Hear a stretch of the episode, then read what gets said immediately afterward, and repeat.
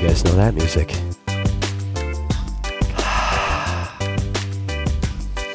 Fresh back from New York City, where I enjoyed Phish for New Year's. Happy 2019.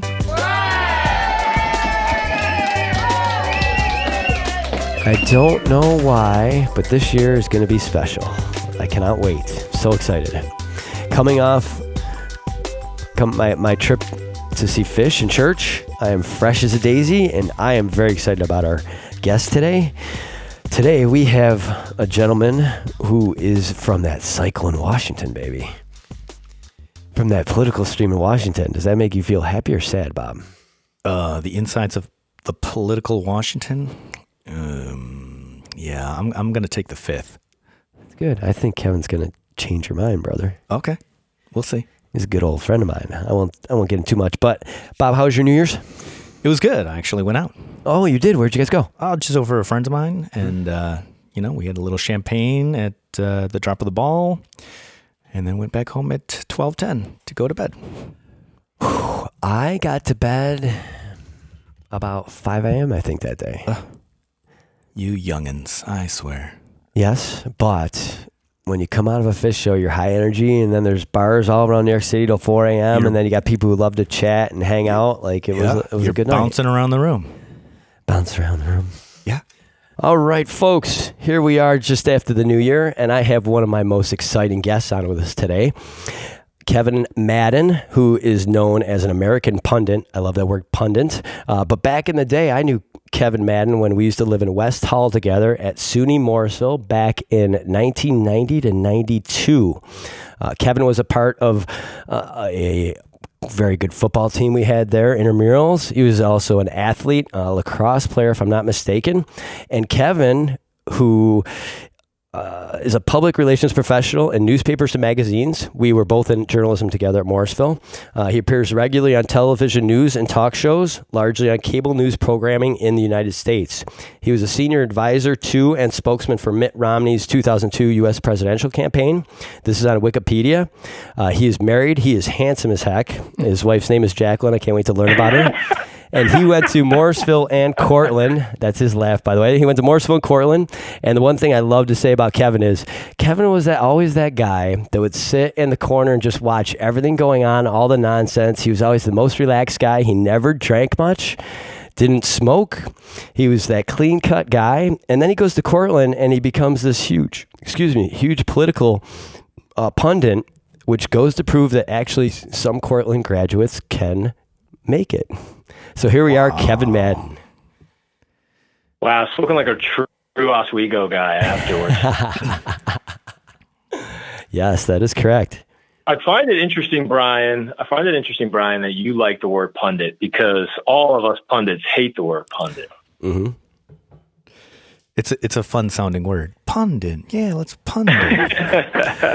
You guys don't like so it because we all make insulting jokes for about it. those of us. Yeah, we we're we're commentators or analysts. Uh, that's the, the the fun word that we uh, the more descriptive uh, word that we uh, we Very official. So I like to go to origins with Kevin here. So Kevin was an athlete at Morrisville. We were both at West Hall. We uh, were both athletic. We we definitely had uh, because we were in a journalism program together. We we got to know each other quickly. We had two or three really close mutual friends that we hung out with a lot. Uh, he also had an apartment on Campus Hill the second year, uh, which we had some ex- interesting experiences up there. Uh, but I always loved hanging out with Kevin because he was the most even keeled guy. He was not that guy around Morrisville that was heavy into drugs or, or partying. He was that guy that really, uh, I always knew he had political aspirations or that he at some point would stand be standing up for people. Uh, so tell me a little bit about your path, Kevin, and how you got from Cortland to be such a bigwig in Washington. Marshall was a little bit of a, of a culture shock for me because my first day at Marshall was the first time that I uh, had uh, gone to school uh, or been in a classroom probably in 12 years where I wasn't wearing a suit and tie because I went to Sacred Heart Grammar School where you, we literally had like a jacket and tie when I was in like, you know, third grade. Uh, and um, we were taught there by the Capuchin friars and the Dominican Order of Nuns. And then I went to Iona Preparatory in New Rochelle, um, uh, and that was a Christian brother school, and it was all boys.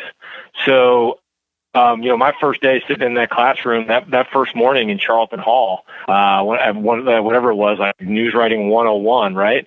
Um, that was my, that was my first time not, not, not sitting in a classroom with a tie in 12 years. So that's a little bit of culture shock. Um, but then the fact that, you know, I'd gone to an all boys school for four years, I think that was, uh, that was a little different. You know, I never even had to worry about, um, uh, you know, trying to uh, impress anybody from the opposite sex when I was at, at uh, in high school, uh, and now uh, I'm at a co-ed school, so it was a little bit different. But yeah, I definitely remember. I definitely remember meeting you and uh, our other really good um, friend Jeff Bonna for the first time um, because you guys were the guys in that in that classroom that kind of reminded me of the guys from home, and I, I sort of knew the second we met that we were going to be good friends.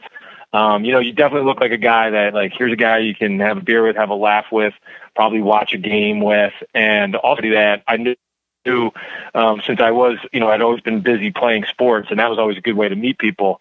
Um, uh, that I knew that uh, that you know that you'd be good for like a game of pickup basketball. And I remember we did. We played a lot when we were at Marshall uh, when we first got there because, and especially football because that was a great way to meet everybody in that dorm because that dorm was just a real was full of a bunch of guys who were into sports and you know from all different parts of the state.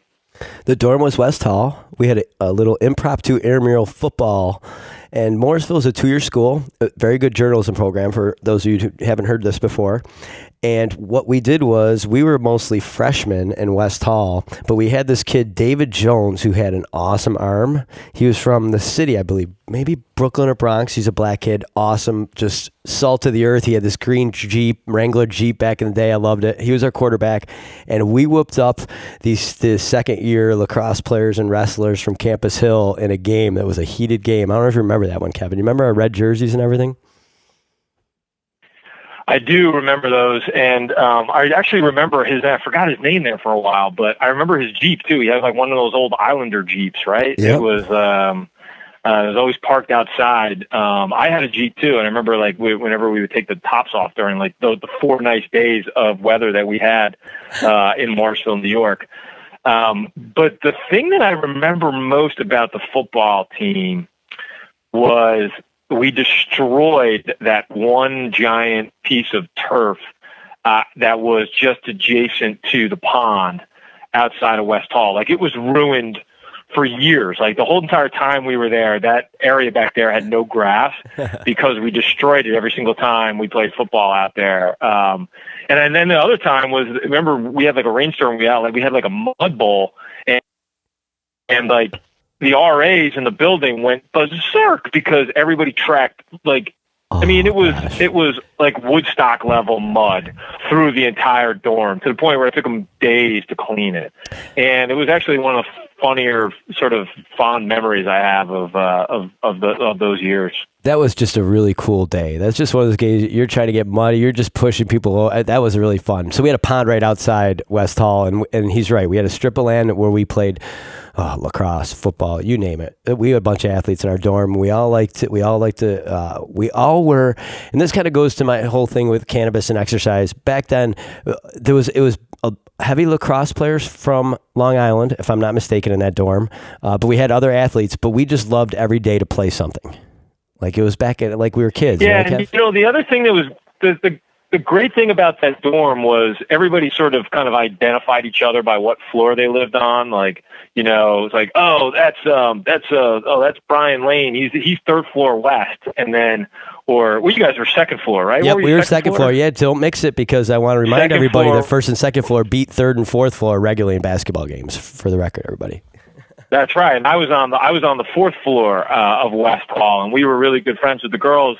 Were were were were uh, great on like third floor West Hall. Mhm. And the thing about fourth floor was there was no there was no fourth floor girls. It was only a guy side on the floor on the on the on the West Hall. So there was no um, there was no sort of um, women's wing to that to to our floor. Um, uh, but the other thing too is that everybody around that entire campus was like, man, you know, you you West Hall people, you all think you own this place. Like we were very, very, um, uh, we were a very tight unit for a dorm. Like usually you only have like a couple of people that you know in your dorm. Like everybody in that dorm knew each other. Uh, and like I remember even a couple times where we would go across to Stewart Hall for for dinner, we would go as like an entire dorm. Like you'd see thirty or forty people just walking together all over at like five o'clock, sitting in these big long rows of, of chairs together, laughing, having dinner, telling stories, cracking each other up. It was a it was a great it was a great experience. It was a great memory. It was very unique because we had you and I were the like journalism people in that class in that building, but then every other you know type of education was in there. So you know we had potential teachers, we had liberal arts students. Um, so it was nice because Kevin and I could always relate with the journalism side of it. Uh, and I also wrote for the school newspaper. And what did you do? TV when you were there? Radio? What was it that you did? Because we all had like a I did. Uh, they didn't have TV then. I did radio. Yeah, I did WCVM, um, and I actually um, it was a good. I had a, I had a, good time. So I think when I was went there, my, my goal was to was to take the journalism thing all the way and to, and to go into broadcast journalism after I left there. And so I wanted to do more radio than than print. Um, but I think it was I was like I don't have many many regrets, but that was one that I didn't work with you guys on the on the newspaper because you were all again another really closely knit unit, and you got to work uh, more closely with um, with Neil Banlow and Jerry Leone.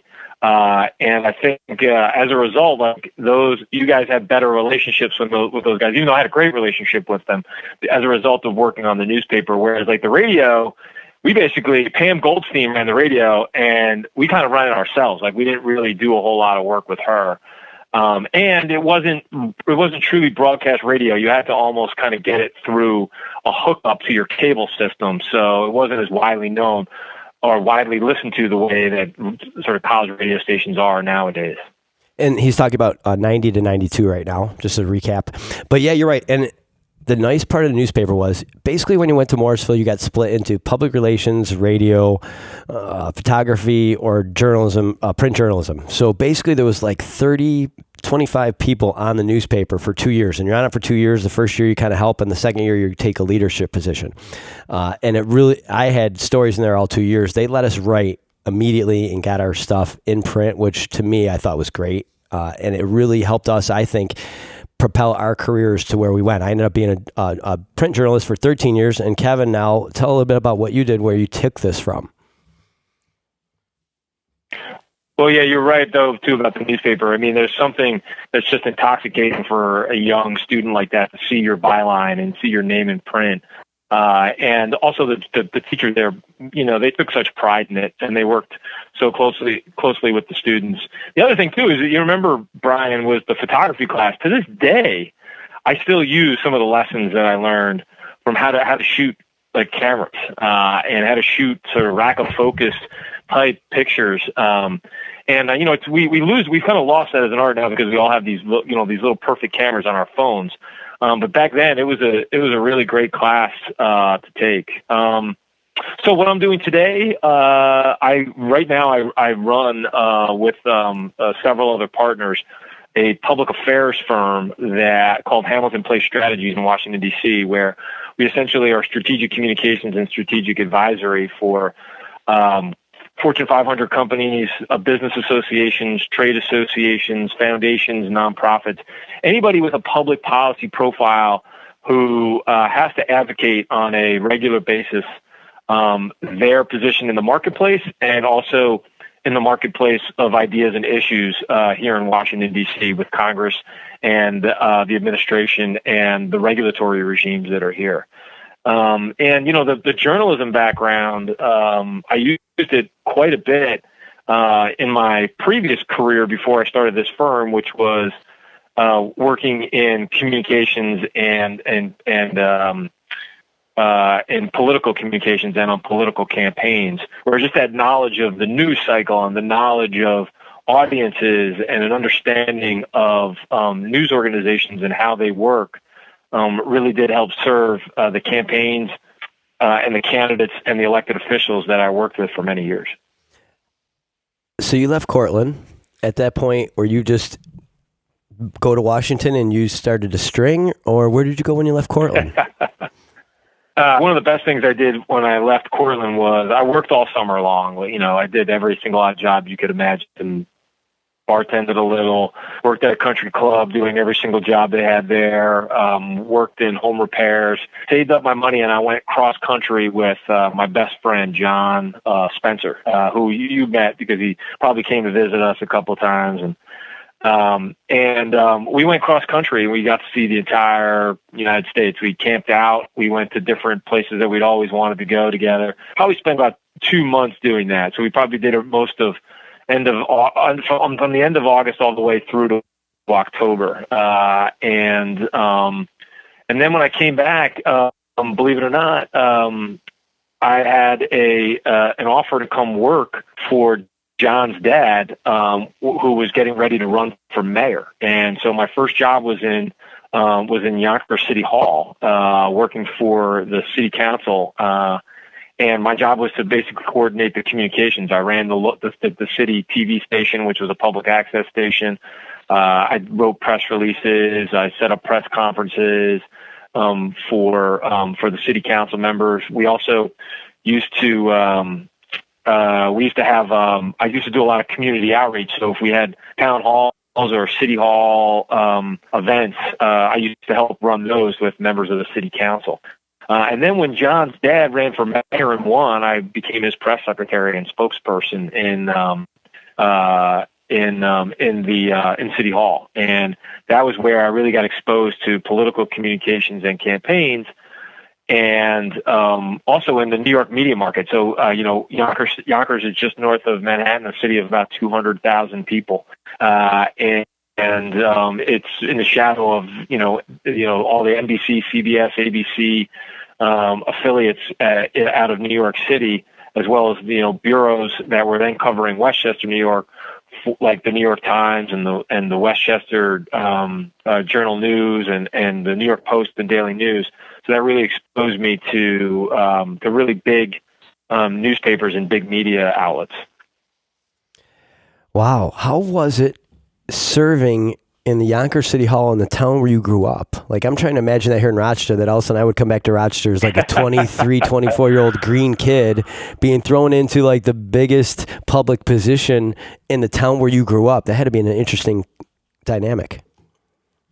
It was, and it was an extremely it was an extremely divisive time. I mean, Yonkers was coming out of this. Um, if you ever seen the the the, the HBO miniseries um, "Show Me a Hero," um, which was about Yonkers and its struggle through um, a uh, a really dark period of desegregation and how, um, or a dark period of segregation, and then how um, the city dealt with desegregating both its schools and its housing. Uh, um, I was working there in the aftermath of all of that. So we had a federal housing monitor, a federal school monitor. We had uh, um, the spotlight of uh, of the um, of the nation was often tur- tur- turned on Yonkers to deal with a lot of these different issues that um, that many cities deal with, and it sort of served as a microcosm for some of the changes taking place in cities across the country, whether it was housing or busing or schools, and um, some of the racism that had taken place for many years and how to deal with it economic development, um, all of those type of things. So it really was like getting a master's degree in politics and policy, and also at the city level, um, you see the impact every single day. So when I went to a town hall, you know, we didn't have big, you know. Uh, lofty debates about um, healthcare policy or housing policy in the abstract. Instead, you had people pointing a finger in some city councilman's face or a mayor's face saying, my this is what's happening in my house this is what's happening to my kids who are in yours in these city schools or here's what my you know economic situation is and and everything from paving roads to picking up garbage to uh, you know um, to to you know snow removal it was an incredible learning experience and getting to really see where the rubber meets the road of policy and its impact on people's lives. Uh, and I'll tell you, as far as like negative campaigning or tough campaigning, uh, I worked on three presidential campaigns, and I will tell you the most difficult, negative, nasty, rough and tumble campaigns I ever saw were in city council races in Yonkers, where you would see people getting fistfights at, uh, you know, polling stations, uh, or, you know, people arguing at um, ward meetings, uh, Republican city ward meetings. That was uh, quite a uh, learning experience for a young 23 year old coming out of college. How did you handle? All right, so I'm going to backtrack to Morrisville. I w- wasn't sure if I was going to bring the story up or not, but now I'm I'm going to. Do you remember the racial issue we had at Morrisville our second year? Do you remember the little uh, melee we had in front of the pizza number. place?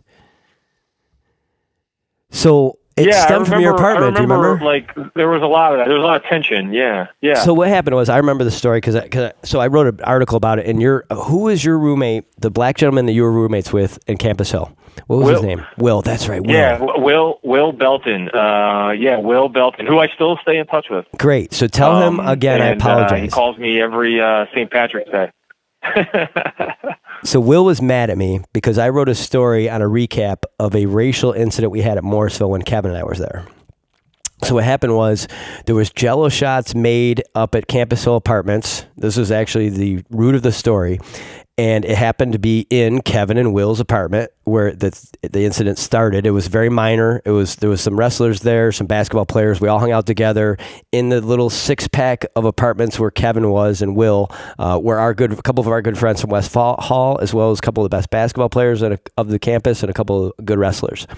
So for some reason the, uh, Morrisville's a small town. You go in, it's one second and you're back out.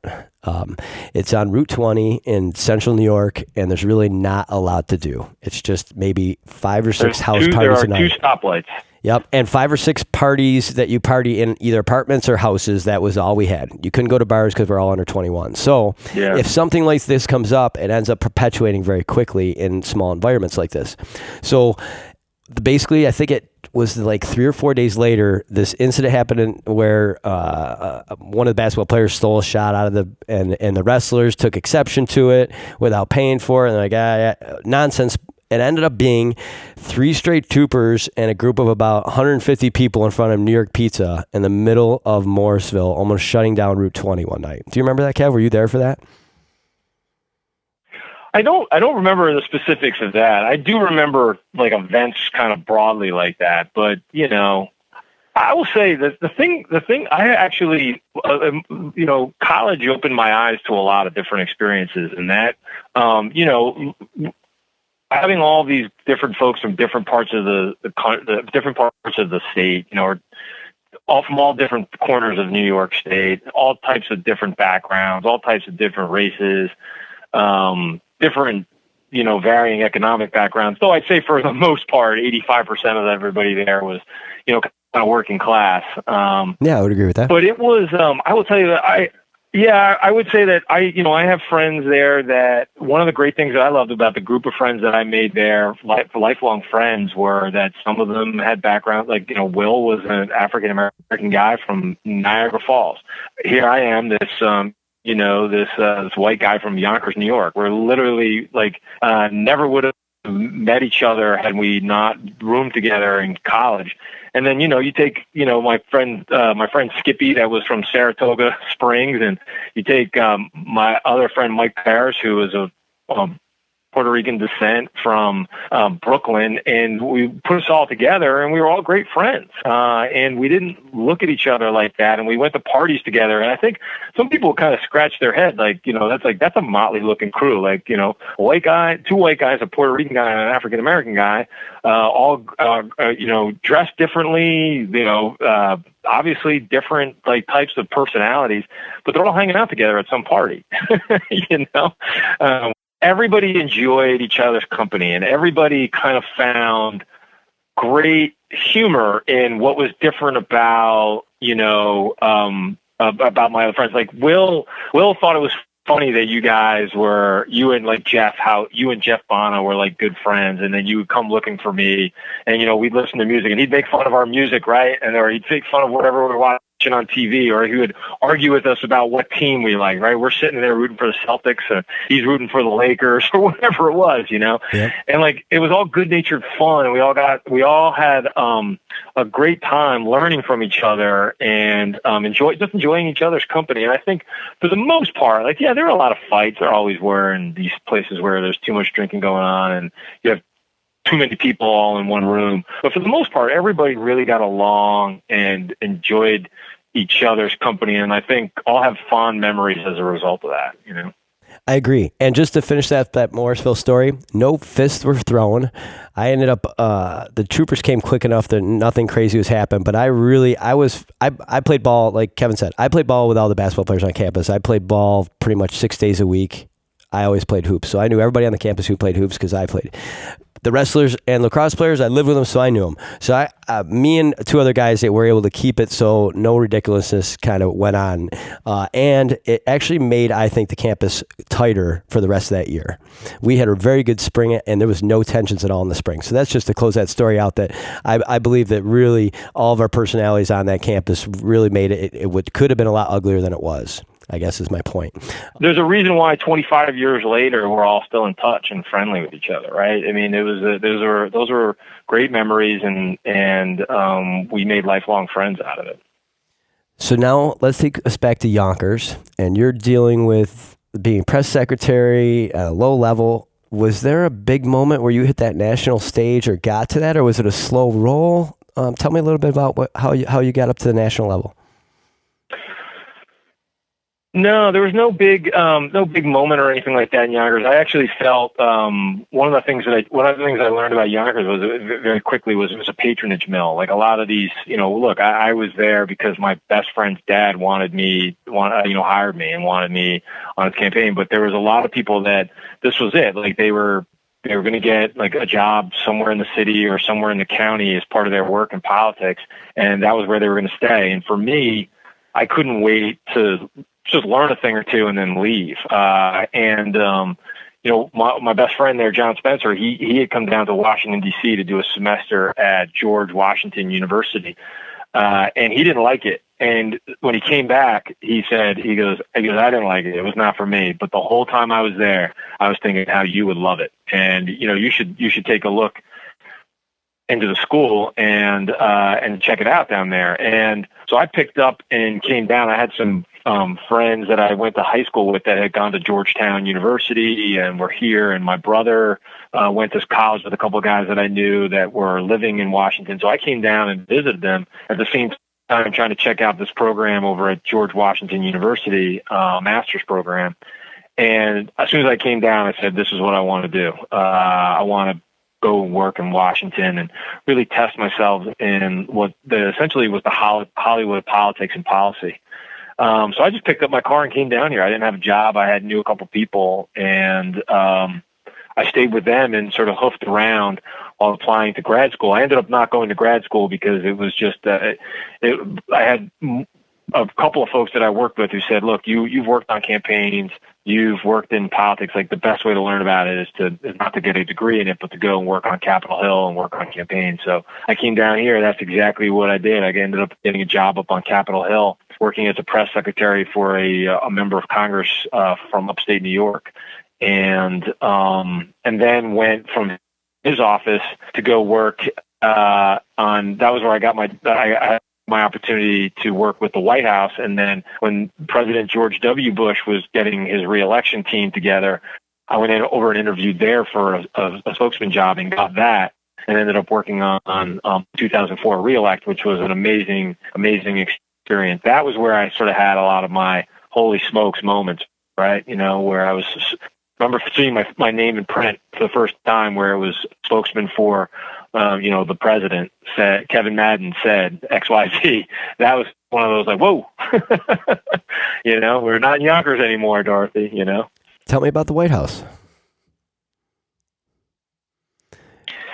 Well, I, I didn't work in the White House. I worked over. We had a we worked over at a, a campaign headquarters just across the river, uh, just across the Potomac in Arlington, uh, and it was great. You know, I, I essentially my my title was like deputy press secretary, regional uh, communications director, Uh, and um, I had a 17 state region stretching from uh, Indiana and Ohio all the way south to Kentucky, and all the way up to Maine. Um, and one of my jobs was to uh, just coordinate and um, and help execute the campaign communications um, strategy in all of those states. It was a fantastic job, but I will tell you, it was 18 hour days uh, on a on a slow day.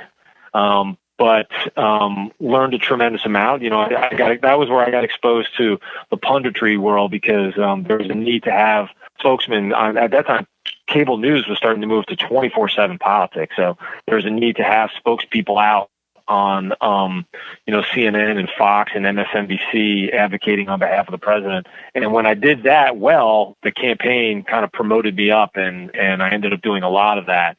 And as a result, I ended up really building a strong um, rapport with a lot of national reporters and um, built a bit of a you know a, a, a, campaign operative brand for myself as a result of people seeing me um, out there serving as the president's spokesman on TV.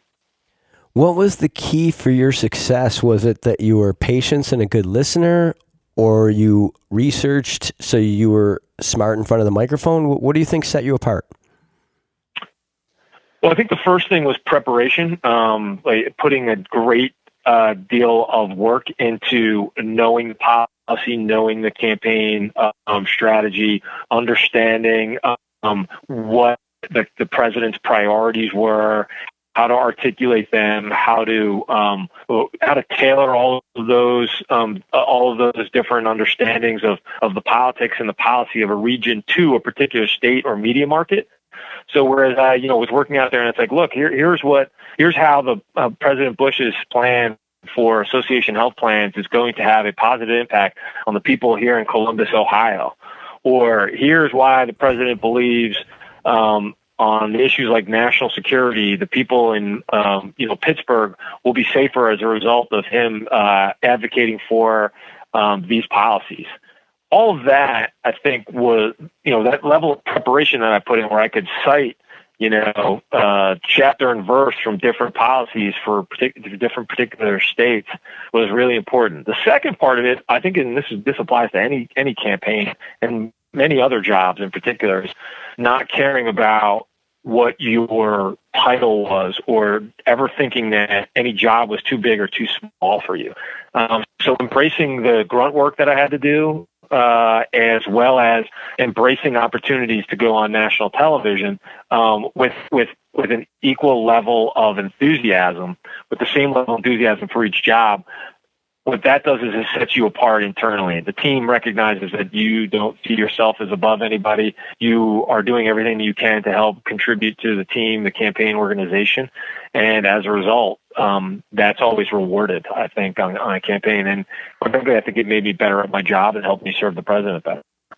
So you went in with no hidden agendas, just being uh, someone to pay attention and turn the information over. So what did like when and I've seen you many times on TV. I'm very proud of you. J- sitting in a room with you for two years constantly. I'm so proud of where you are, but I'm more proud of the fact of how you hold yourself. And I've never seen you flustered or be asked a question that you didn't answer in in a way. Um, that looked like you were trying to attack back, and I think that's a rare thing there. Can you tell me if that's something you actually think about, or is it natural? It's absolutely front and center of how I, I try to conduct myself because as a spokesman. First of all, this isn't about me. Like when you see Kevin Madden on there, it's not about me. I, I, and I rarely, I rarely say I think, um, particularly when I was working for a candidate. I would say, here's what President Bush believes. Here's what Governor Romney wants people to understand.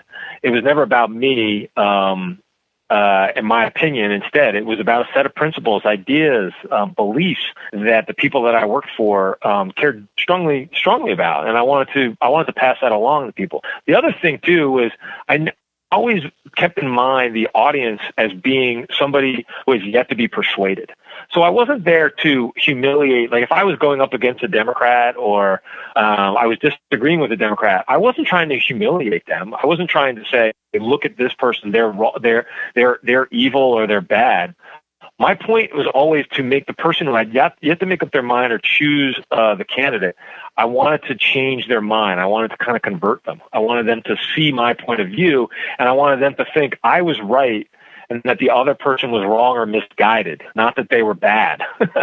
and so that was a very conscious effort. And to tell you the truth, that was instilled in me by one of my bosses on the campaign, Nicolle um, Nicolle Wallace. She said, "Just remember that we're out there to change people's minds." Uh, and to um, make them see the wisdom in our views rather than try and like um, scream and yell uh, and be disagreeable. So it was a very conscious. It's always it was always a conscious part of how I conducted myself. I love that you take that approach. I, I think it's always refreshing to see you on. Other analysts I will turn off right away. You, I will leave on till every second is done. Did you ever have a moment where uh, you had to defend yourself, where or become oppositional to someone when they ask you a question in regards to yeah. Yeah, where yeah, where you feel like I, I think the one thing I always tried to do was was rather was very calmly talk t- tell them why I disagreed with the premise of the question or why I thought they were either launching an ad hominem attack that wasn't worthy of a discussion or that they were personalizing something that wasn't really um that wasn't that we didn't have to be personally disagreeable if we had a difference of opinion. The one thing i always try to walk viewers through is the justification for why i've come up with a particular point. So, for example, you know, if we're talking about something like trade, you know, like I will talk to them about why I believe in pro trade policies and the impact that they have on local economies, the impact that they have on um, certain sectors of industry, uh, and also how it's you know more reflective of just American principles of engaging nations uh, economically as well as diplomatically. So I always try to justify the reason why I come up with that decision rather than just say, well, that's my point. And if you don't like it, screw you, right? Like, who, who does that really help? I think if people can see there's an evidentiary trail to how I arrived at a decision and a viewpoint, they're more likely to adopt it and understand it and believe it and see me as a credible spokesperson as a result. As a voter, I appreciate you for that because I, I, most people I've said this before. I don't know if you know this, Kevin. I have been an independent voter since the age of 18. I've never been a registered Democrat or Republican. I took pride in that as a journalist. I felt like I had to stay neutral from the two parties. Are are you affiliated with any of the parties? Yeah, so I, I, um, I, I, you know, I'm a Republican, and uh, I don't know what that means nowadays. I think I struggle with it more now than I did when I was younger. Where I think my, my, I was the same way as you. I saw myself as an independent, and I wanted to, um, I wanted to uh, always view things from a neutral ground as uh, when I was being trained as a journalist. Um, and what happened was, as I went through a lot of the public policy debates and I worked in City Hall, I, I did feel like I, I had a I had a stake in it. And I felt like there there were views that I that I wanted to articulate that were more in line with you know limited government, um, governing governing um, closer to the people, so that you know where states and localities have more control over uh, over um, decision making and policy making. I thought that was always better.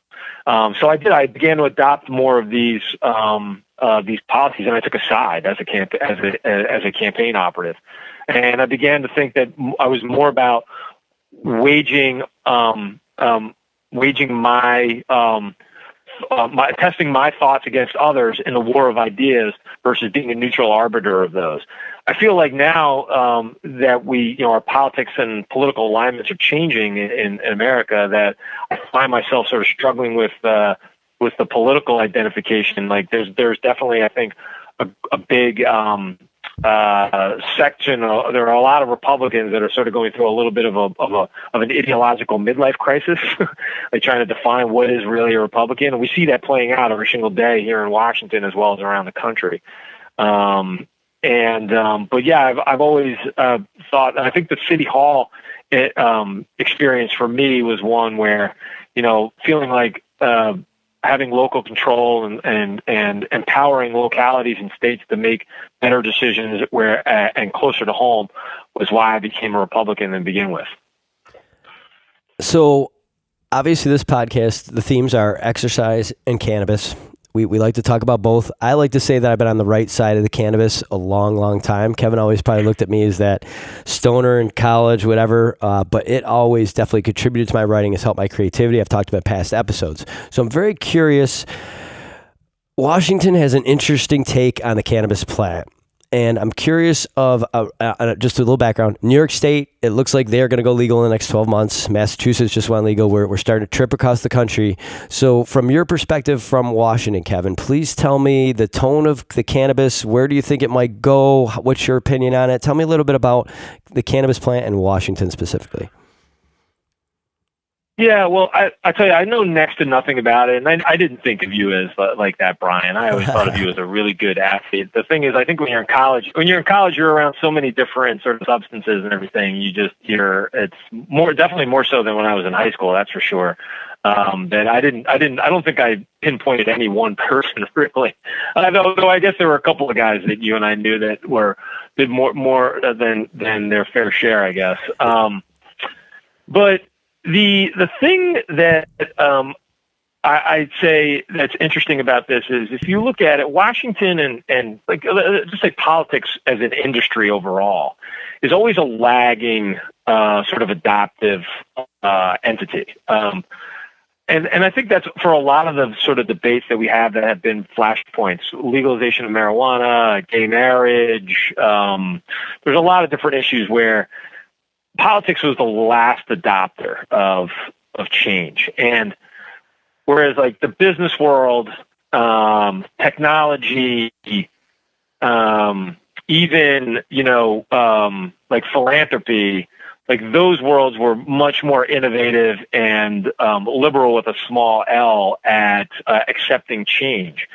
And I think that's where cannabis uh, and like legalization of marijuana comes in. It's that I think more and more the public has already sort of adopted it and sort of is, has a more open view on it, whereas the politicians and and the regulatory regimes in Washington and lawmakers were out of oftentimes out of fear and lack of understanding were the last to sort of change their minds on it or evolve on it.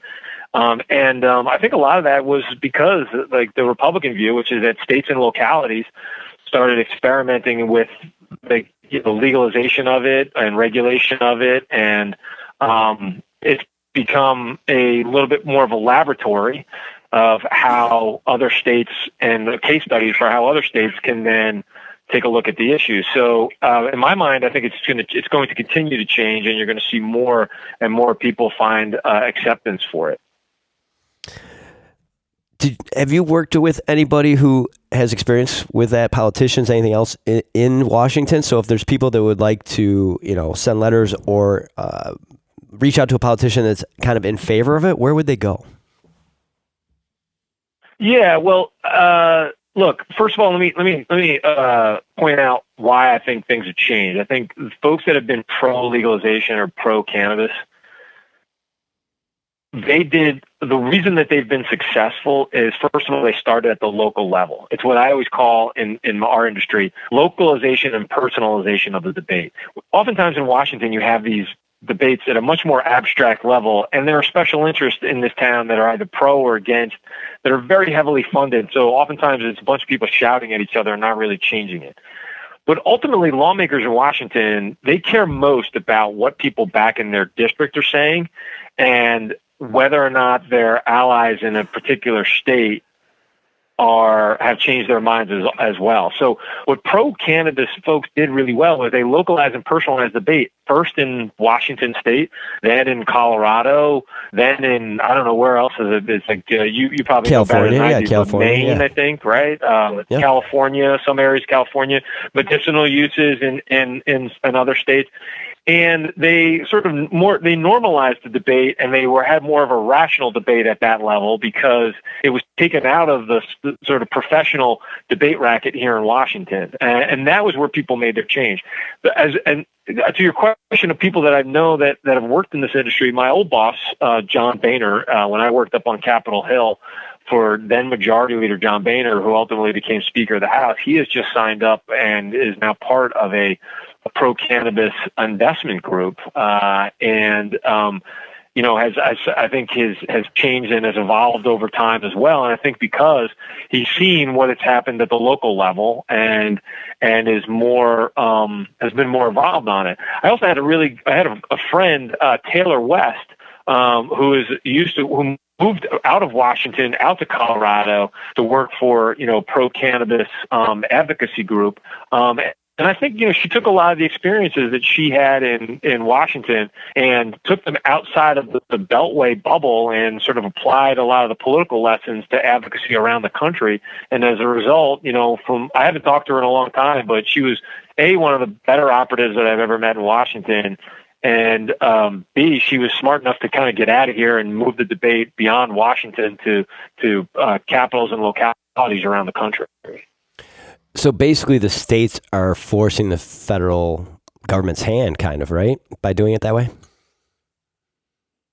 Yeah, because it's they've gone state by state, and, and you know what people know is that you know uh, all, all, what you know what people have realized is that like what's good for um, Texas may not be good for Maine, but let the people in Texas and Maine kind of decide those things. Um, particularly on an issue like this, where it has to do with regula- regulation of a of a um, of a I guess you what, what would you call it, Brian? Uh, an agricultural product or a that's a great that's a, a great that's the debate. Yeah, that's the um, great debate right now. It's both. I, I think yeah, it's both. And, and there are folks Right. There. I mean, you think about it. There are folks that are who are leaving the tobacco industry in places like Kentucky and North Carolina and moving into the hemp industry. Um, why? Because there's a local economic impact. Uh, there is local control. There are local opinions, and um, folks in Washington, where they see people have an impact back home and are making a difference and have steadfast opinions, they're more likely to be uh, prone to evolve on the issue uh, or take notice where need be because of that um, that localized, personalized impact uh, in a in a local economy or a, uh, a particular jurisdiction of, of interest. In this industry, there's common talk about the pharmaceutical companies and how they are really working against this, and, and the pharmaceutical companies are worried because they will all fail when the cannabis plant comes out, CBD, THC, all the research. Do you see that in Washington, or or is this consp- a conspiracy that should be squashed, or is this something you see? no, like I don't, I don't know. Um, I haven't seen it. I don't. I probably don't work close enough with that. I have worked with um, pharmaceutical companies and and work with uh, in the healthcare industry um, a, a, great deal, um, but nothing on that particular issue. But I think it's um, it's uh, it's one of those it's one of those issues where um, there will always be competing sides and competing opinions on it, right? Um, so there's there will be a great diversity of opinion uh, on something like this, particularly as uh, you see an industry like the cannabis industry's growth um, start to um, people will start take noticing of that. Do you have it in your life yet? What's that? Have you added cannabis to your life yet? I'm curious. No, no, I have not. I uh, I have not, Brian. I am. Uh, I guess I'm old fashioned in that sense. no, no. Oh, that's a great point. I, I want to ask you about your family too. But, uh, Is your family anybody in your family? Yeah, well, right. I'm curious. No, um, my, you know, Jacqueline, my wife, uh, has actually never even smoked a cigarette. Um, and uh, had never never even tried uh, had never tried uh, never tried uh, cannabis uh, ever. So it's uh, it's definitely not like you know. I'm sure you guys have the debate of it, and I know this is your show, and this is your this is your new passion. This is this has been a passion of yours, um, but it's it's just not something we've ever really been involved with, or talked about, or discussed, or really had hard or fast opinions on. No, I appreciate it. So you did mention that you worked for an upstate um, senator, congressman. Who was it that you worked for for upstate New York? Yeah, I was when I first started working up on Capitol Hill. I worked for a guy by the name of uh, a congressman by the name of John Sweeney, who represented um, the then I think it was the twenty second or twenty first district of New York. Um, and it was it was spanned from Poughkeepsie region uh, through Columbia County, all the way out west to Delaware County, uh, up into uh, Warren and close to Essex County. I think uh, Washington County. Actually, I don't think it was Essex, but um, it's pretty far north, close to close to uh, Lake Placid. So it was a very huge, it was a huge district. We had Saratoga racetrack in our district. Um, so those were some fun summers when I used to go up there uh, to work the local district and. Um, visit reporters during the day and uh, in the morning, and then hit the track in the afternoon. Uh, that was a lot of fun. Tell me how you like the Adirondacks. I love the Adirondacks. I haven't um, been back up in a long time, but um, you know, there's nothing like Lake Placid in the winter. White having skiing, having skied Whiteface, uh, Mirror Lake on a beautiful day is pretty incredible. Um, lots of um, great people in towns like Glens Falls. Um, we worked a lot on the acid rain issue that affected the Adirondacks.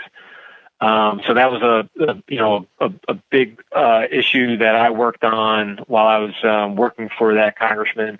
Spent a lot of time traveling up there, talking to different people about the impact that acid rain was having on um, on the upstate region, the tourism industry, the agriculture industry. Um, so it was um, it was great. I haven't been up in a long time. I'm trying to think time I was up there. We went like on a we had a uh, a big um, trip that we used to go up onto uh, in the Olympic Village um, that really showcased the area's economic uh, potential uh, and um, the tourism industry up there, and also just how it's a great training area for um, American uh, Olympic athletes. Um, but it's been a while since I've been back up there. Probably haven't been up there since probably 2002. Way too long, Kev. Yeah. Are you skiing still? Uh, a little bit. My I have three. I have three sons, and um, they love to ski. These guys, you cannot get them out of bed to go to school in the morning. You can't get them out of bed to, you know, do the, their chores or walk the dog.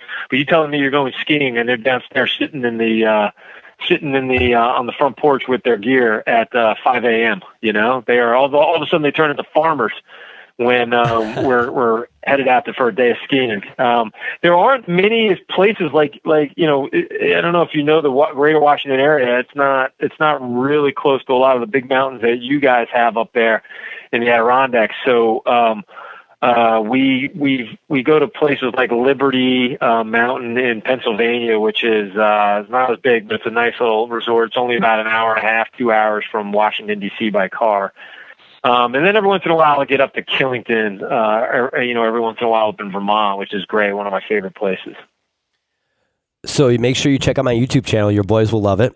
What I'm doing is bringing trail maps to life. I, I well, I, I, yeah, I, I, I see all your your uh, pictures from the Adirondacks and you're skiing, and you are much more athletically uh, uh, uh, fit than most guys our age, Brian. Uh, I don't think any of the boys from Long Island at Morrisville are running triathlons or anything, or uh, skiing and, and, and doing all the work, all the all those outdoor workouts that you do. Um, pretty impressive. I get tired just looking at them. Well, thank you. I appreciate that. Really, uh, you know, kind of the way you live your life, I live it where I live for experiences, right? Like if you, I'm not a man of much money. I pretty much will live within my means, but every penny I have, I don't buy stuff and I have experiences, right? That's that's what I'm about. So I hope you check out the YouTube channel though, Brian Lane Ski That's Videos. Yeah. Um, so what I do is I make trail maps come to life. I show the trails top to bottom, and then I interview locals on the lift, compile that for conversations, so you can learn local information before you get there from some some of the locals. Uh, but I would love to have you up at Whiteface, you and your crew. So do you feel like your journalism, all of your, all of your, you feel like all of your journalism background helps with that, with uh, the, the, you know, how to get, how to, how to get to the who, what, where, and where, and why. Dude, you just with, said my uh, favorite words. on the ski lift. Yeah, you said my favorite words, man. That's what I tell everybody. I I am a I call myself Kevin a root cause specialist. That's how I describe myself to people because if you put something in front of me, I will ask you the questions to get to the root cause, not the periphery cause of what the immediate is causing whatever it is problem you're having. So I just started a consulting business where the last three years of the post office, Kev, I just go into businesses helping them out improve using the post office, but I also realized I could help them so many more ways. Uh, so yes, my journalism skills from Neil Banlow. So Neil Banlow, I'm going to say this guy's name. We are a first name basis. He was our journalism teacher at Morrisville. he taught us disclaimers. He taught us who, what, where, when, how. Like that was the first day newspaper writing 101, like root cause. So that is definitely my specialty, Kevin. And it came right. I I'd say it's Neil Banlow specifically. Like I I definitely give him the kudos. Now, do you think. there think are very few days in in my profession where that where I where I don't apply something that I learned in just those first few classes from Neil and Jerry. Um, you know, the funny thing is, like, uh, I, I do, like, anytime I'm doing editing where we're looking at products that we're putting together, people are writing. The one thing, too, is how, um, who was the other professor there? She was a younger woman, but she always hated the word that. She took the word that out because it, that, she's like, that is the most overused word in the English, in the English language. And I, to this day, go through all these different writings that people provide to me, and I say, I just cross out the word that all over. And they're like, yeah, you're right. I don't need that. Amen. And she's a brunette. She was younger. I, I was trying to think of her first name too, uh, but I couldn't remember either. So you're not the only one, Kev. But she was great. She was kind of the PR person. She was the yeah, one she who was great. Yeah, she did the radio and PR.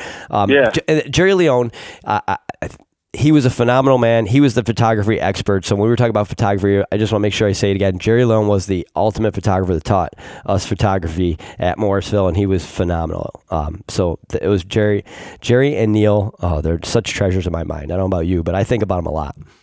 Can I tell? Can I tell a funny Jerry Leone story? Please. Um, remember when we had photography class and you had to go in and you had to you had to work in the in the film room and you had to do everything in the dark. You had to do everything in the dark room.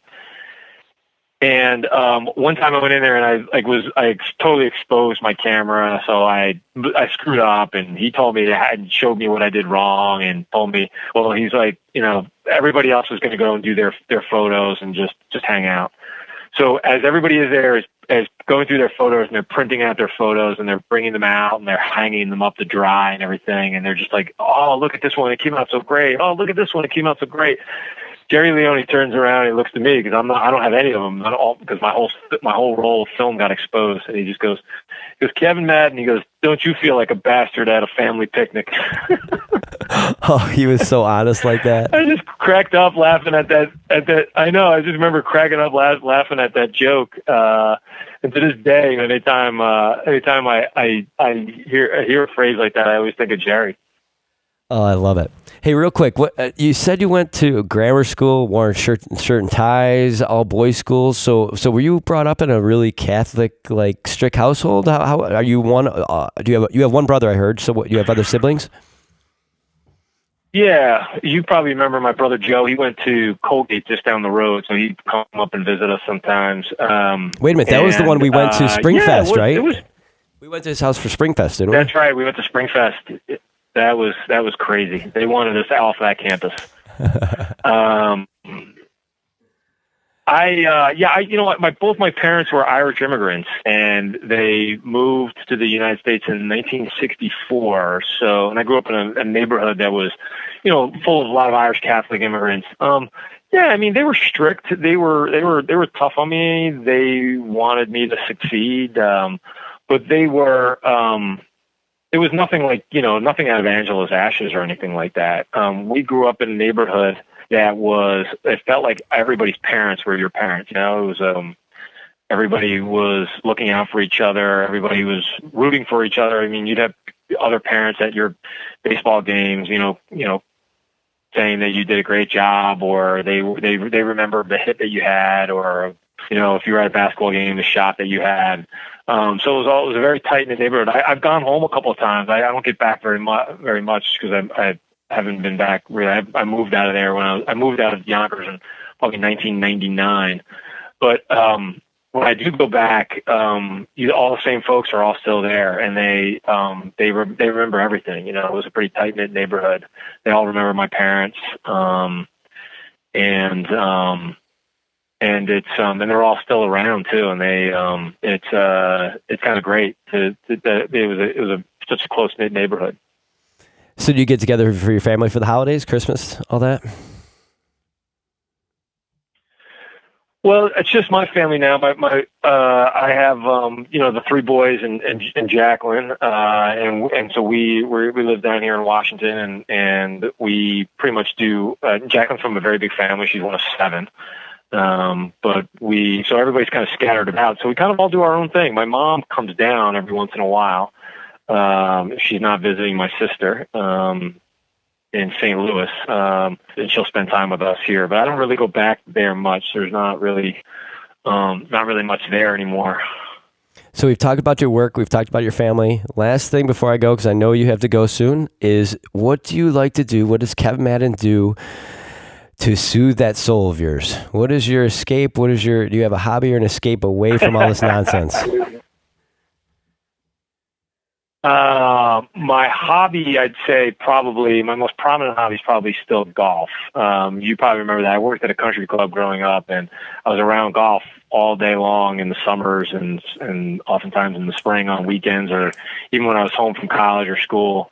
Spent a lot of time playing golf, so I still do that. I still play a lot of golf. Um, but I, I, you know, I just um, I do a lot of like training, just kind of like running, um, swimming, biking. Uh, pull up, push up, sit ups, that type of thing. Um, just to kind of keep uh, keep busy, you know. It's, we're getting old, Brian. I don't know if you've noticed. I'm not. I don't look as old as you. Uh, I know you don't look as old as I do, but um, it's a it's a full time job, right? Just trying to stay active.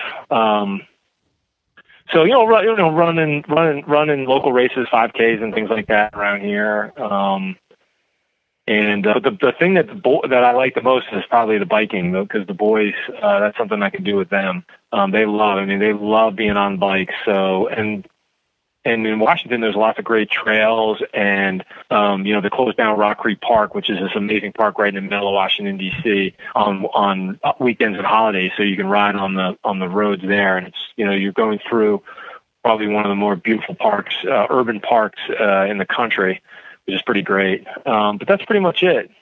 I love Washington. I, I, went down there for work a couple times, and I really enjoyed the like. There's the the island just out of the city there where the people just bike loops like go go go. Like I couldn't all day long. There was people more than 50 people at all times biking on that loop. And it was amazing to see how many active people there were in Washington uh, on bikes. Because I'm a firm believer that biking, swimming, yoga are the three exercises we should do the rest of our lives. Be careful with your running. Try and keep it limited. Because I know my marathons, half marathons, I don't want to kill my legs. And it sounds like you're about the same way. So your boys, are they certain athletes? You got, wait, you were a college lacrosse player, correct?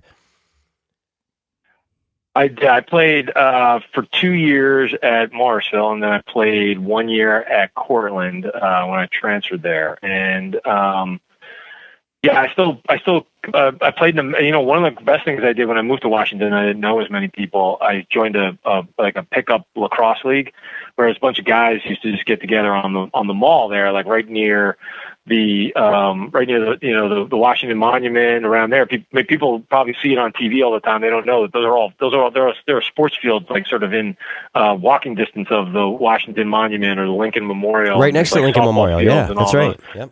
Yeah, so we so we used to play some pickup games down there, and then there were other games that we used to play like over in Georgetown or up in Kensington, Maryland, which is just north of Washington. We used to play pickup games there, and I, I met. Um, I mean, you know, it was a good way to meet people, um, and um, it was also just a good way to get exercise, right? Um, then, um, so I.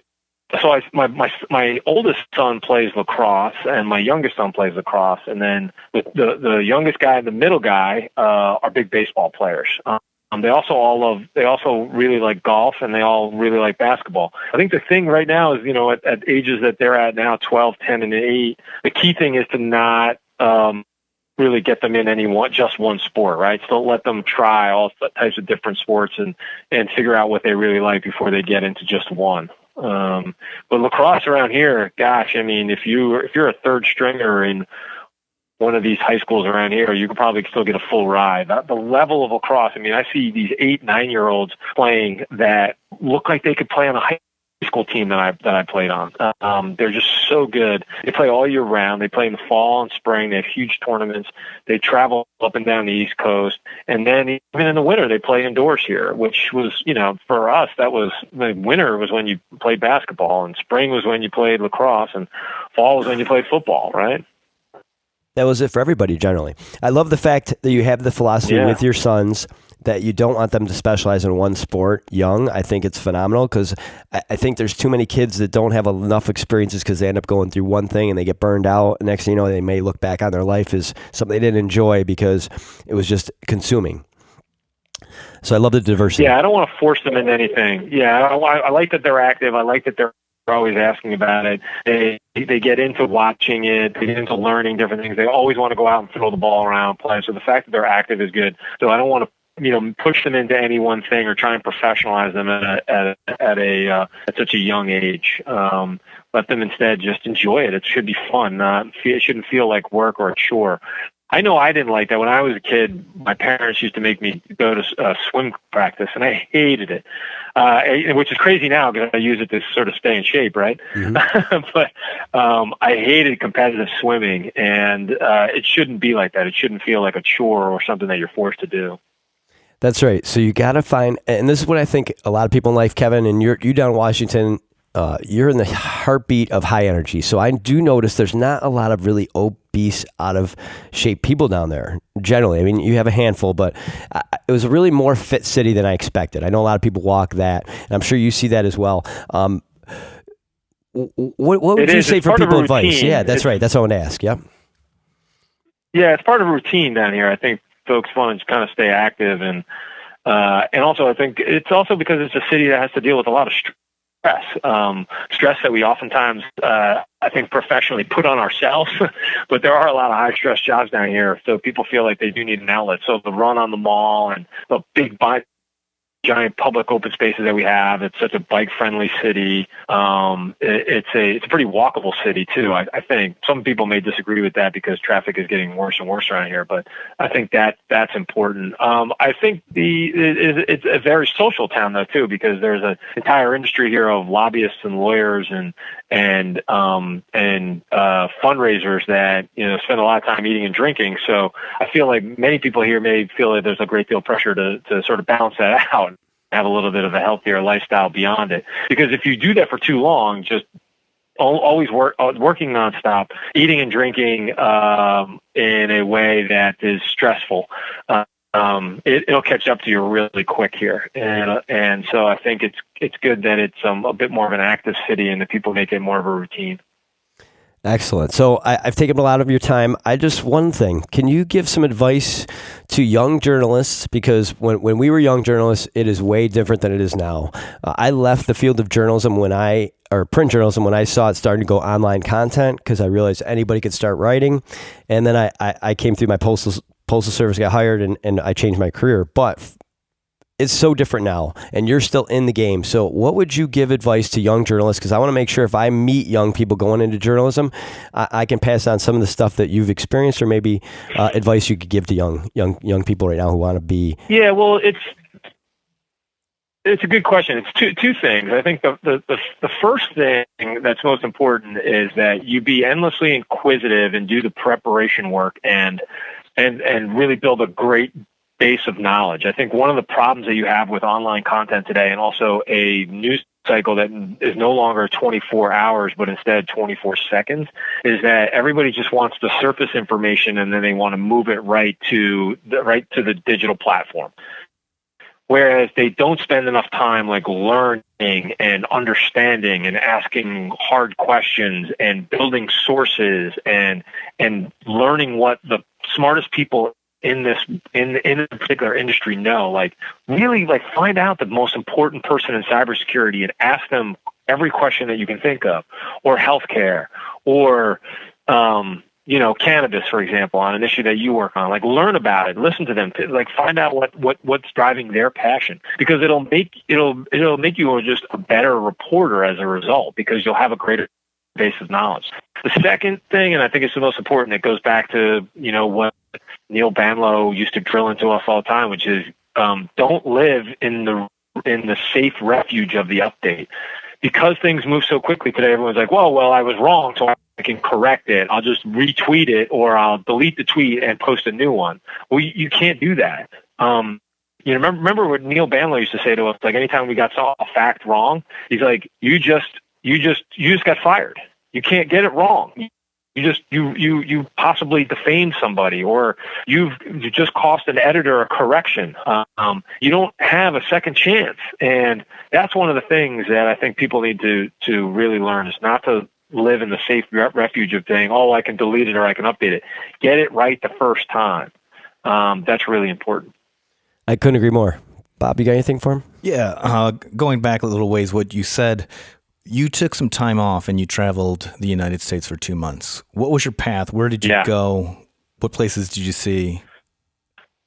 Uh, we started out west. We went right through Ohio. Actually, stopped. Uh, Brian will love this story. Stopped in Athens, Ohio, where Jeff Bono was still finishing up. He's, his, he was doing a victory lap year. Do you remember that, Brian? He was doing a Absolutely. victory lap year at Ohio University. yep, that's and right. we spent about two days spent about two days with him there. It was beautiful too. It was great weather. It was like right around, um, right around that, right around that time of year where um, everybody's kind of coming back to campus, uh, and um, so it was a lot of excitement. And it was good to see Jeff. Jeff is one of um, Brian and mine's. Uh, best friends. And so um, then I went from Ohio all the way out. We went up to um, Wisconsin and then across Minnesota into the lower part of the um, like the sort of Dances with Wolves area of like the, of the Dakotas, mm-hmm. and then Wyoming, Montana, Idaho, all the way out to Spokane, Washington, where my sister was living at the time. That was what kind of the path that we took out, and then I went straight down Pacific Coast Highway all the way through um, Oregon and Northern California and to LA, and then LA back through the desert into Colorado, and then we spent a long time in Colorado because Colorado was just amazing. And then um, then we kind of hightailed it back to Indianapolis, and then uh, hightailed it to Philadelphia because there really wasn't much else to see out there.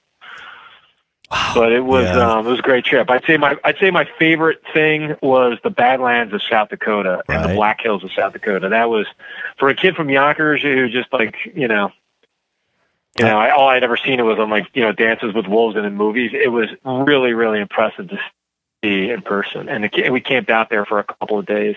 And the and you learn when you're out there, the Sioux believe that the Black Hills uh, is where your soul goes when you die. Um, and and so just and just knowing that they treated that as uh, uh, with such reverence and sort of being able to see that in person was pretty great.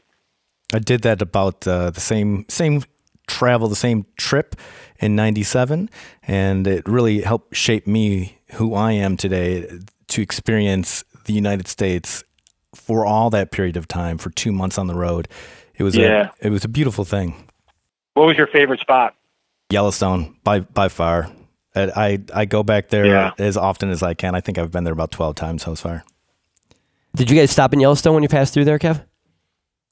I don't think we did. We went we oh. went near it. We went sort of northeastern um, Wyoming, um, but we didn't go. We didn't go through where we spent most of our time was Rocky Mountain National Park. That was camped out there. I mean, you, you'd spend the, in the day. You'd be you'd, it'd be like 60, 65 degrees, beautiful, sunny, and then at night it would drop down to like the 20s, and you'd be shivering. You wake up and there'd be snow on the ground. It was pretty. It was pretty awesome. Uh, but we, I'd say we spent a good solid time there. Um, also spent a lot of time up in um, Seattle. We spent the we spent a little little extra time there doing the music scene and everything, and that was a cool time, right? That was 90, 94, I guess, ninety five, I think it was summer of ninety four. So um, that was an interesting time to be in a place like Seattle. So, did you focus mainly on uh, the cities? I, I focus mainly on the national parks. We did too. We we camped out the entire way. Um, when we got to places like um, uh, L.A., though, we stayed with friends and things like that. Same thing with Indianapolis. Um, we stayed with friends. Um, but for the most part, you know, we were we were just like driving until we saw like a. And this was back right before we had GPS. This is old school. Right, right.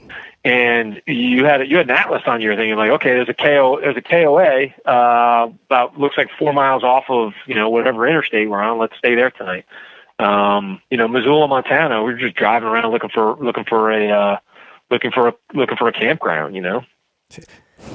It, it's so nice that you brought this up because we just had a, an episode uh, where we talked about traveling, and uh, Bob and I, the same exact summer that you took that trip, Bob and I went to Yellowstone back. We were in Bad Hills, Black Black Hills, Badlands, the whole thing, and, and we have the same connection to that area too. So I'm so glad you said that was your favorite because it piggybacks that Yeah, episode. So amazing. All right, Kev, we're gonna let you go. I, I you've taken up enough time. I know I know you got other engagements. Um, I hope we can have you on again here in the next year as I keep growing this and as Washington changes. Uh, but sir, it has been really a pleasure, and I'm so glad we caught up tonight. Well, it was great to meet Bob and to, and to get to talk to you guys for an hour. But I just want to say, Brian, you were always the one of the best friends a guy could have. You were just such a good, loyal guy. Uh, I, and and you know it's been a long time, but uh, but I, I I miss you. But I still think of all those times, all those good times that we had forging a friendship, uh, and still get to get still get to talk to you after 25 years. And it's like uh, we just talked yesterday, isn't it? I know it is. it's crazy. I knew that's how it'd be with you. I mean, folks, you, you guys can tell our passions are the same: sports, uh, laughing, being around good people. That's why Kevin and I connected. That's why our souls connected, and that's why after 25 years, we seriously did not talk before this phone call, folks. This was you just heard us catching up. Uh, obviously, through social media, we catch up and watch each other, but this is first time we physically have talked, uh, and, and it was really pleasure. Yeah. I, like I, I'm in teary. I'm tearing right now because uh, the memories are flooding back from Morrisville uh, and you, and uh, I just appreciate you, and I wish you and your family all the best for the beginning of this new year, and I can't wait to connect with you soon, sir.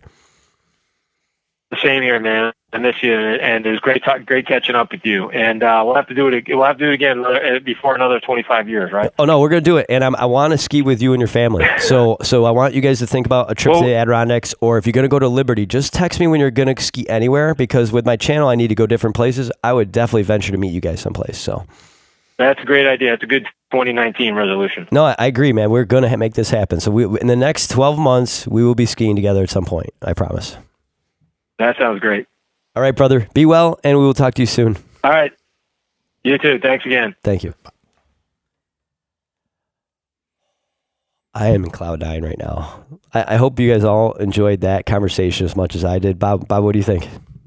Very informative. He knows what he's talking about. Definitely. Top dog up there. I can I can see it already. He's uh he and, it's nice to have someone in Washington that you know you can watch and it's not nonsense and now you can hear who he is. So any of you who have never seen Kevin Madden on CNN uh, or look him up, uh, he's a Facebook friend of mine. You can look him up on Wikipedia. There's plenty of places to look up Kevin Madden, K E V I N M A D D E N, from originally from Yonkers, uh, salt of the earth guy, and he's in Washington. It is nice to know we have some salt of the earth guys in Washington helping to shape policy and opinion. Now, if we can get him to uh, grab someone's ear and influence them in in our little quest here. I think he probably this is probably going to shift him that way a little bit. I have a feeling. I'm, I'm hoping that might be the impetus of this call. That would be good. So, just a heads up, everybody. First of all, I want to say Happy New Year. This is our first episode of 2019. I just returned from a big trip that I cannot um, avoid talking about uh, because it was such a spiritual experience for me. Bob Pye and I are both big Phish fans. I've mentioned it before, I'll mention it many other times. I have a podcast uh, my next podcast guest will be someone who does a podcast of Phish. We're gonna have a big Phish show coming up soon. We're gonna talk nothing but the band uh, and why people like them. But I want to talk about my experience a little bit. If anybody has the chance to go look at the New Year's Eve show Phish streaming or go on YouTube to pull up Nets are Unbreakable, but the band Phish did some really incredible things at midnight on New Year's that there's not many bands in this world that would have pulled off. But I'm just going to tell you there were flying bass player and a flying electric guitarist and 12 flying acrobats to music. That's all I'm going to tell you, but I everybody needs to stream it. I'm just going to say right now. I spent Friday, Sunday and Monday with Phish, and I also had a very big family tragedy that happened this weekend. Oh. And if I wasn't at Phish, I don't think I could have handled the tragedy as well as I'm handling it right now. That is definitely my escape of my church. And I had three days of church to get all my angst out and negative energy. And I danced and hugged a whole bunch of people this weekend in New York City. And I want to say, New York City, the women in New York City are very, very friendly. And in Rochester, as a single man, I get weird reactions from from women when I'm out. In New York City, I had women Wait, wait, constantly saying hello to me and and uh, uh, engaging with me. I'd just sit there and smile at someone at a bar, and automatically it would be a conversation. I had I had girls that would come over, and and I wasn't hitting on them. I'm just learning people. I'm in New York City, so I want to pass this on to people. I had girls come over and I'd be like, all right, I've never been to the city. I'm looking to go. Where do I go next to find some live music? They would actually pull their phones out and research for me, like on apps, and they have these special things in New York City to go find stuff. And like everybody was just so friendly. The women specifically, the men were a little standoffish on the street, um, but any of the service guys, bartenders, waiters, security guards, I meet everybody. You guys know uh, the way I network, and I want to say that everybody was really cool, and I can't wait to go back down the city. It was only my second time in New York City ever, first time for New Year's. I did not see the ball drop. I was not in Times Square or that nonsense. But I just want to say if you are going to go down there for that, be prepared. I heard a lot of horror stories just of people who weren't prepared sitting in that Times Square and, and not having uh, facilities to go to the bathroom or and you have to be you are metal detectors a block two block radius all the way around Times Square there are metal detectors for you to walk even in that area. It was very highly secure.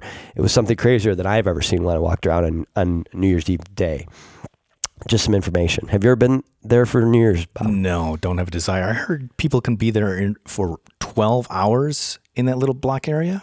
More than that. I was so Crazy. so that morning I woke up late, um, but I woke up one o'clock or so noon, and I walked. I did walk about right away. There was already people piling. There was already a lot of people in those blocks already prior to noon. So that's twelve hours So it's closed off for the day.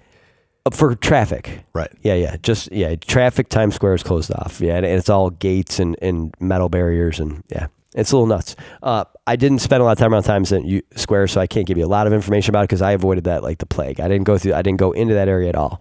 Um, it was just intriguing to me to see how many people were going in there that early. Whew, I could not stand anywhere to watch one ball drop for twelve hours. Uh, I don't know. All the power to them. but Yeah. I, I don't know. I- Would I consider diapers? I mean, you have to. no, no, I couldn't. Yeah. Um, so on December 28th, we briefly talked about this. The New York State closed the CBD processing licensing. So two companies that I'm affiliated with, we, we put in applications. We believe there are a lot, maybe upwards of a thousand applications we're thinking, we've been told. Um, so CBD, everybody be ready. Is- That's New York wide. that's correct. The whole state of New York, correct. And basically anybody that used to have, I forgot to mention this to Kevin earlier, Morrisville State is one of the entities that has a hemp license and they grow industrial, they grow uh, industrial uh, flowers at Morrisville. It's an agriculture school. Oh, yeah, They yeah. currently, them and Cornell are both growing.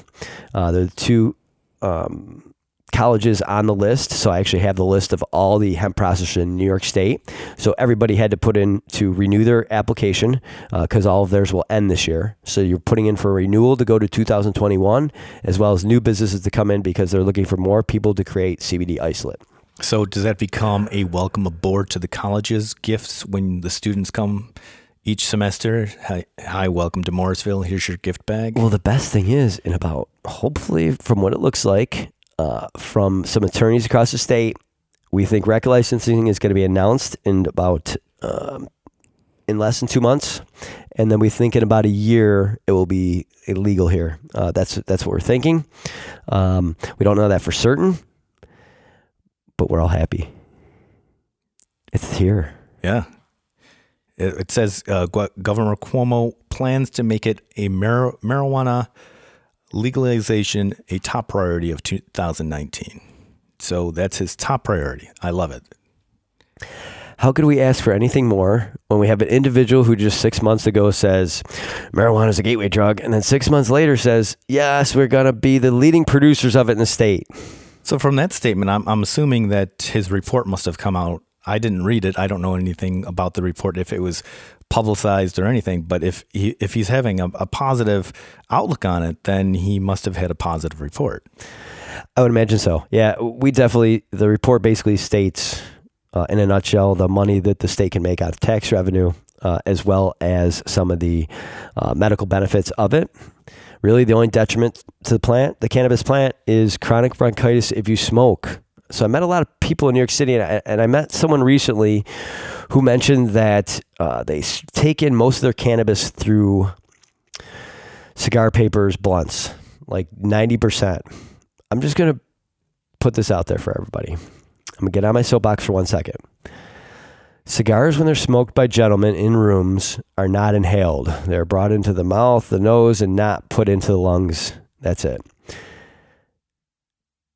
Blunts are not meant to, that paper's not meant to be in your lungs. So you are actually working against the benefits of the cannabis by taking in that blunt paper. Please stop. I know it tastes great every once in a while, great, but just don't make it your main catalyst, please. There are safer, better methods to do it. We got vaping out there, we got tinctures out there, we have other methods. So at least consider maybe slowing your roll on the blunts a little bit, just a little bit. Bob, are you excited about these changes in New York State coming? Oh yeah, it's great opportunities.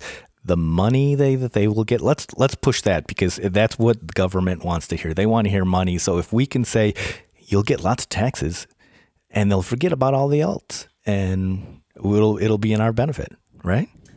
It'll be in our benefit financially. Maybe it'll ease our tax burden so we're not the highest tax state anymore. So maybe that could offset some of the taxes we pay for property taxes right now maybe hopefully mm. i doubt it i'd like to see better roads I would like to see more consistent roads. I agree. Speaking of which, how are roads going to get paid for when we all have electric vehicles? Really? We're all going to have electric vehicles? What year is that going to be? 2040? So the point back, who cares what year happens? How are we going to pay for it? around. I think we're going to have a lot more fleet of electric vehicles quicker than you think. Well, if that's the case, then we need a government that is willing to go for a more alternative energy. Uh, I don't see that as a positive push on a, a lot of government's agendas. I don't have specifics, but I don't hear that a lot. You know, often in the news, I hear stories like, we want to start a windmill farm, and people are saying we don't want that because it's an eyesore. Well, people, you, you got to stop thinking that it's an eyesore because it's beneficial. It's going to help the planet you live in. So are electric lines. So are all these poles that we have all over the streets. They're not pretty. I think they're ugly seeing wires all over the place. Let's get used to the idea of a windmill farm and save some money and save the earth a little here. Well, I don't know.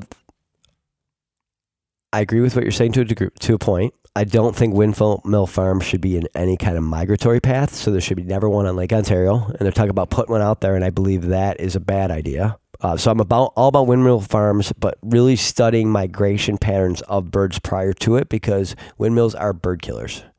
Serious. And then what happens is when they kill the birds, the blades get sticky and they slow down and they muck up, and it's very difficult to unbind them to get them going again. Basically, if you were to put your finger on one of those big blades you save these windmill farms, your finger would stick. Okay. I'm a supporter of windmill farms, but I'm saying it has. But the wires will never go away because you have to change the delivery method. The having a wind farm will not stop the wires on these streets. I'm just saying. I'm just giving that an example. I know they're not pretty either. I agree. So I think that uh, we need to move our wire delivery system underground. So there's less chance of solar flares or anything else that could affect the wires, traffic accidents, everything. I think sure. all, all of it should be put underground. They've been putting fiber optics everywhere. I don't understand why they're not running electric lines congruently it would also with it. prevent the wind from knocking it down. Maybe less people will have energy outs outages and we definitely have to improve our inf- infrastructure of the U.S. I totally agree with that, Bob. Yeah, it's archaic.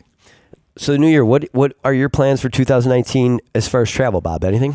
Uh, I think I've narrowed it down. I think I want to revisit my Tri Canyon vacation where I'm going to fly into Las Vegas, head up to Zion National Park, then to Bryce and the north rim of uh, the Grand Canyon.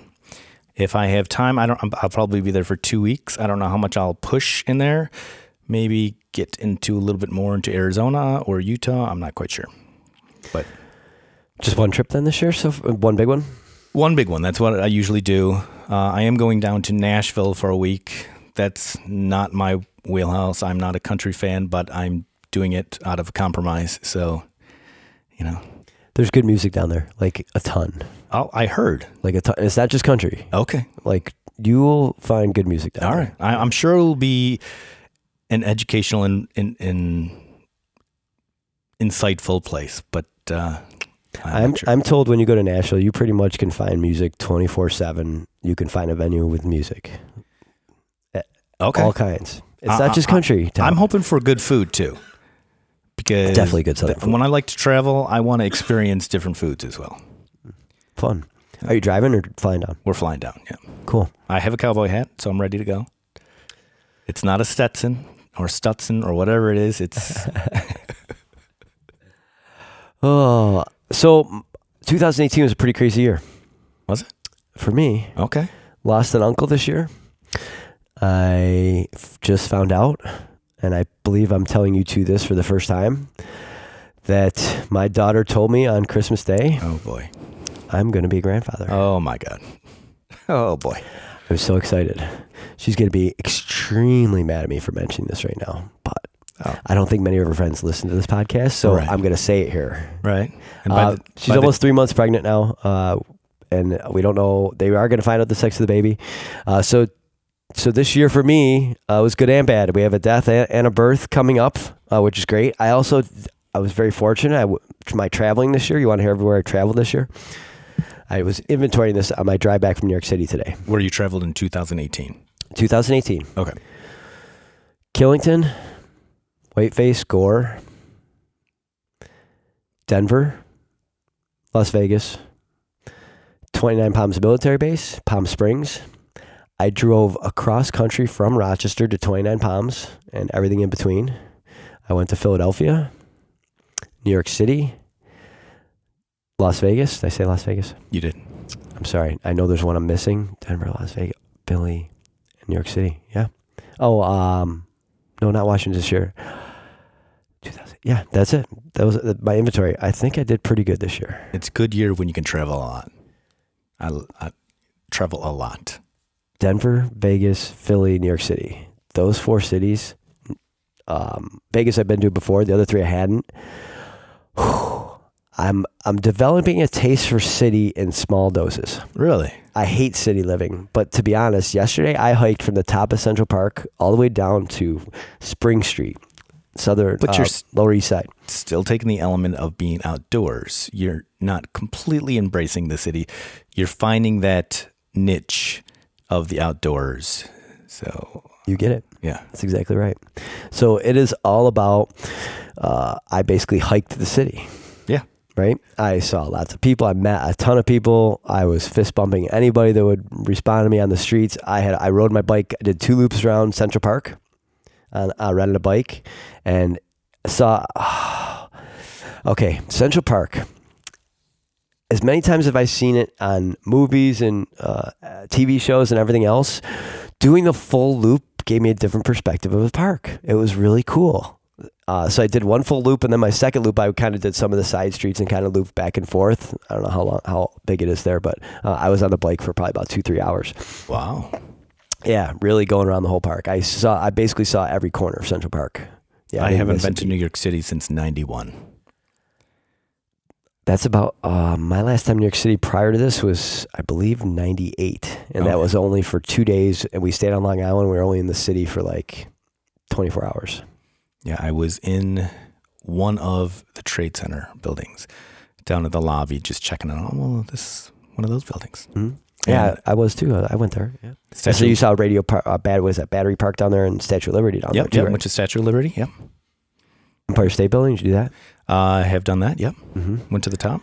Yep, I did that last trip. So this trip, I didn't really go high at all. The highest I was was maybe 15 floors to see the city um, from my hotel room. But man, that's the the lights of Times Square. Talk about obnoxious.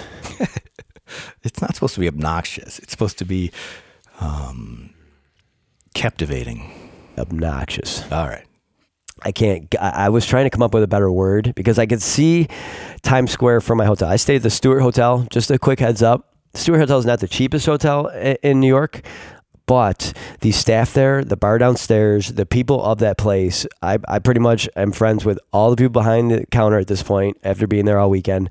Uh, all the security guards, the doormen, they all liked me. They let me keep my bowl and lighter in the bush outside the front door. Like I had it there. The bar, the doorman knew like my spot, my stuff was there. He would let me go out there, catch my quick couple bop bop bop, put it right back in there. I go back up in my room. Uh, this staff was phenomenal. And I just want to say one other thing. I met a homeless guy while I was there this weekend. Quick story. His name is Austin. If he happens to be listening to this episode, I'm thinking about you, brother. Uh, young black gentleman uh, in, in hard times. So now he's in the city. He has access to email. So him and I have emailed a couple times already since I met him uh, Saturday night.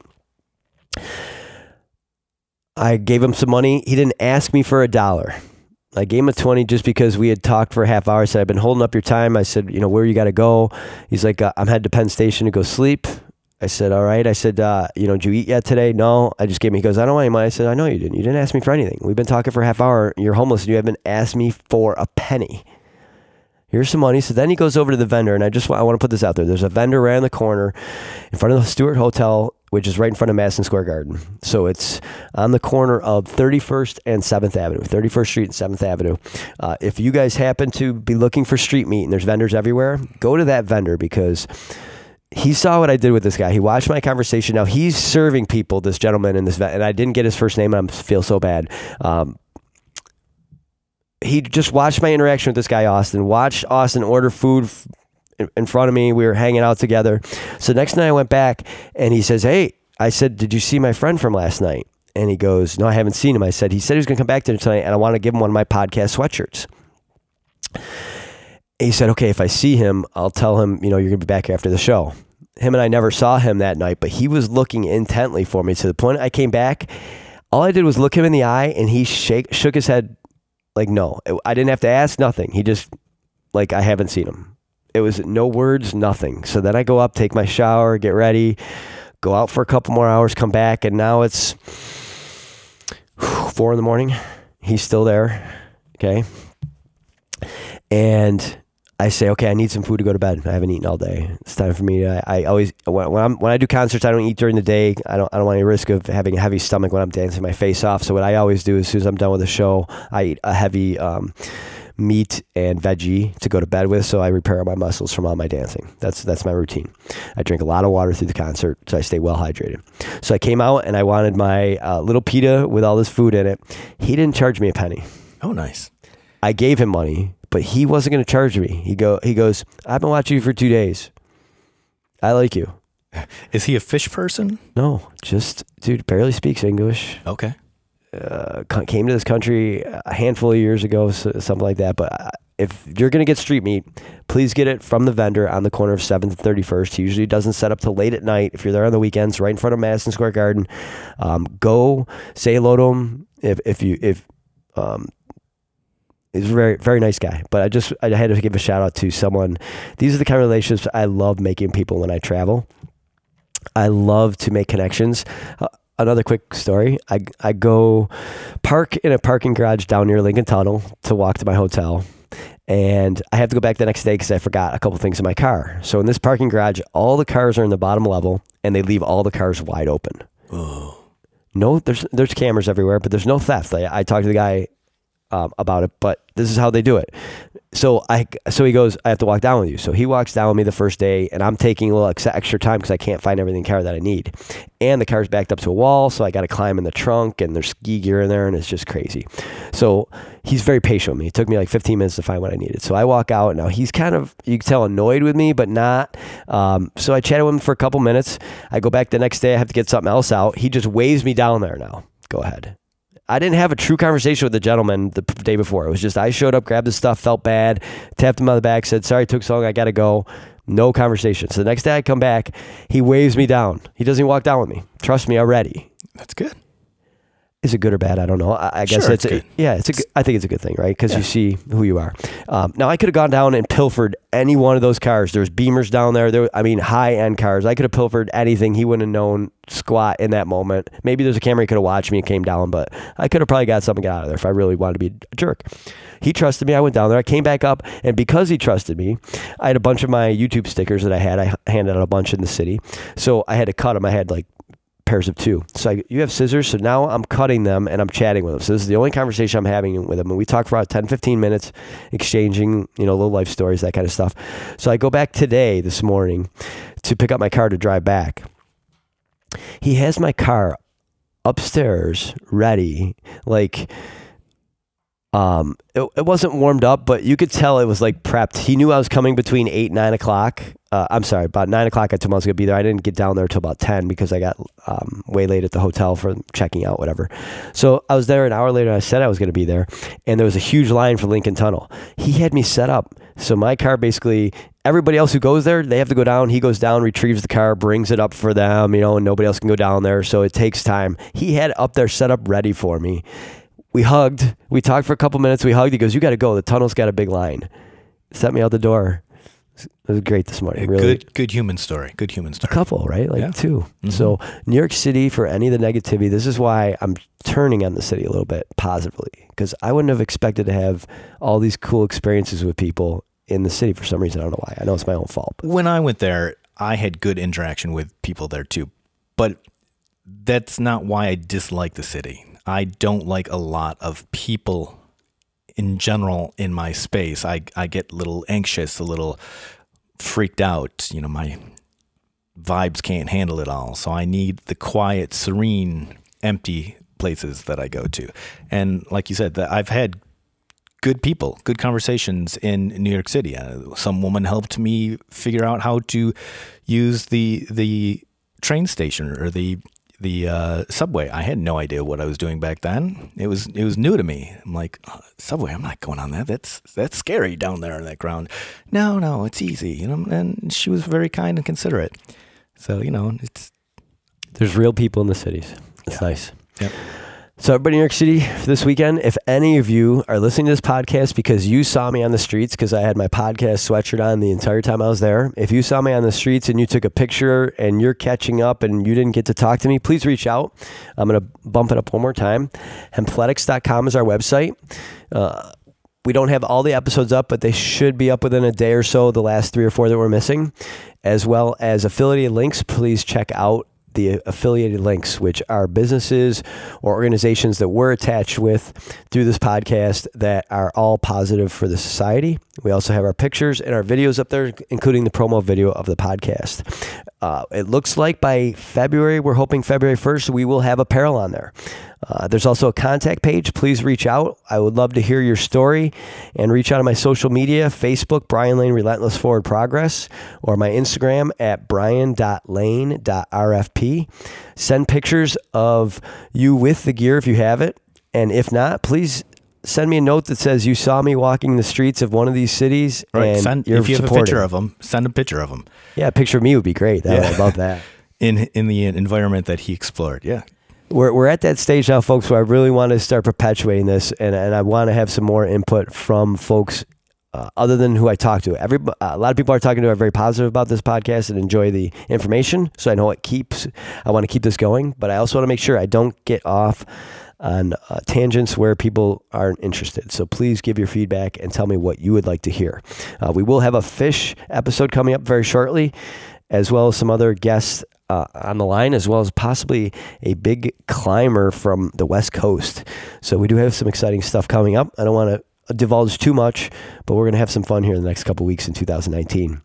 So for Bob Pye, Kevin Madden, the pundit from Washington, D.C., who, if you are going to listen to any political analyst, and I'm not saying this because he's a friend of mine, because I'll be very honest, if Kevin was one of the losers in Washington, I might have had him on the podcast today, but I would not be saying that he's a great guy that you should listen to. But you guys all heard.